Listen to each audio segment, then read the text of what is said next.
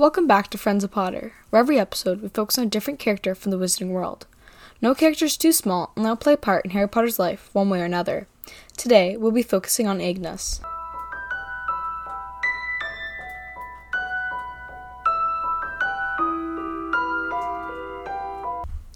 Here you are, Agnes, said the healer brightly to the furry faced woman, handing her a small pile of Christmas presents. See, not forgotten, are you? And your son sent an owl to say he's visiting tonight. So that's nice, isn't it? Agnes gave several loud barks.